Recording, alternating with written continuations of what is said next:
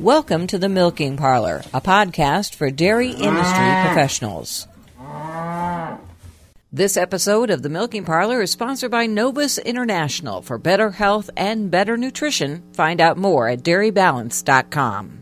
Massachusetts dairy producer Lucinda Williams ended her term as chairman of the National Cattlemen's Beef Board at the 2010 Cattle Industry Conference in San Antonio recently. Incoming chairman Dan Dierschke of Texas praised Lucinda's work on behalf of all the stakeholders of the National Beef Checkoff. She has brought a unique perspective to this beef board group, both as a dairy woman hailing from the state of Massachusetts, where there are not a great deal of cattle, but a tremendous population who we would like to have as our customers.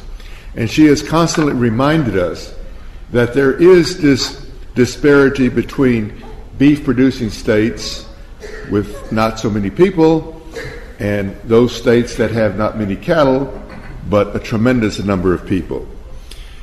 By the act in the order, there is no beef council in her state, and her position on the board represents eight states Connecticut, Delaware, Maine, Massachusetts, New Hampshire, New Jersey, Rhode Island, and Vermont. Ran out of fingers here.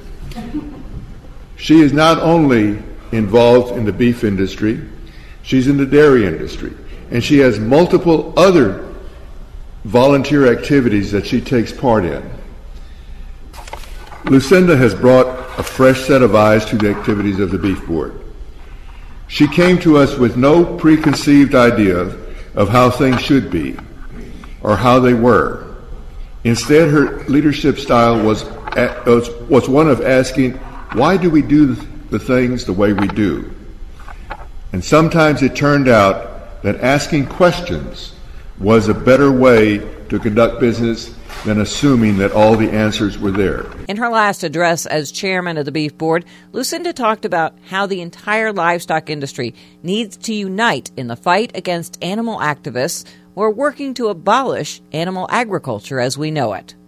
Most of our customers live in large urban or suburban areas and are three generations removed from agriculture. We can't rely on plain old common sense or a gentle reminder to consumers that the message they are being told is not accurate. We must actively engage consumers about production agriculture and bring them back to the realities that we face every single day and the way we treat our animals and the environment. We must ensure that our customers understand that our abundant supply of protein will not continue if we remain on the current path. Now, this will not be an easy task given the abundant funding and focused determination of our opponents. The consumer media will not eagerly embrace our messages because good news does not demand attention or sell newspapers, as they used to say. The funding of anti animal agriculture and anti meat groups will continue as long as consumers think that their contributions are helping save a kitten or an injured dog from a lonely or painful existence.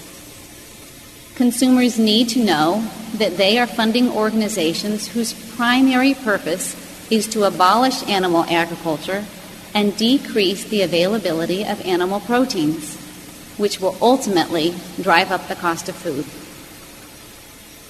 The funding and effectiveness of these organizations will continue to threaten our way of life unless we work together to educate consumers and minimize opportunities for the media to paint the airwaves and the internet with negative stories. Now, just last week, I read several news articles affecting all of us in the beef industry. The first article said that the Humane Society of the United States, HSUS, is purchasing stock in the restaurant chain Jack in the Box in an effort to encourage that company to implement animal welfare changes in their policies. Another one said that the Sonic restaurant chain has announced a new animal welfare policy, which got high praise and encouragement from HSUS for the changes they're making regarding animal confinement practices. I read an article about animal rights activists trying to make consumers feel guilty about eating meat by appealing to people's religious beliefs. They study different faith traditions and then they try to persuade consumers that it is a sin and immoral to eat meat and animal products that were raised in confinement animal agriculture systems. I also read an article encouraging the American public to use the new term animal factories in conjunction with the term factory farms. Read an article about regulating nuisance odors, and yes, unfortunately, I read another in a long series of beef recalls. And this was a slow news week for agricultural issues because of the hot political news following our senatorial election in our state. We have a lot of work to do, my friends, and we need friends to do this work. As I said, there are too many very well funded activists out there for us to tackle alone. Our resources are too few there are many agriculture groups which share similar values, issues, and concerns, and we need to work on developing and strengthening partnerships with these groups. As a dairy beef producer, certainly I see the merits in closer relationships with the dairy industry and striving to combat some of these challenges that we are facing together. And there are many other agricultural groups which we can partner with as well. The annual Dairy Producer Communications Forum was held during the Cattle Industry Conference, and Chuck Zimmerman talked with a producer who emphasized the dairy farmers are beef producers too. Here at the Cattle Industry Convention, I'm speaking with Ted Greidanus. You are from California. Uh, tell me a little bit about yourself and your operation, first of all, Ted. Well, uh, I am a California calf rancher, and uh, we specialize in buying and raising day old Holstein bull calves uh, for the beef industry. At our calf nursery, we raise these calves till they weigh about 300 pounds and uh, prepare them for entry into the feed yards. And we ship them to various feed yards in the Southwest, in Kansas, Colorado, and Texas. And uh, they feed them there till they weigh about 1,300, 1,350 pounds, and finish them there. So we are a, a intricate part of the chain of the beef production in the Holstein genetic world.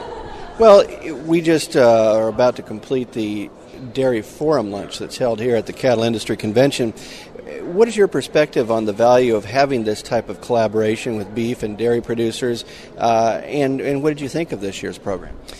Well, I very much enjoyed this year's program. One thing that I always like to talk to dairymen about, and I asked dairymen, I said, uh, you know, what is your occupation? And they respond to me that I'm a dairyman. And I say, uh, are you a beef producer? And most of them say, no, I'm a dairyman.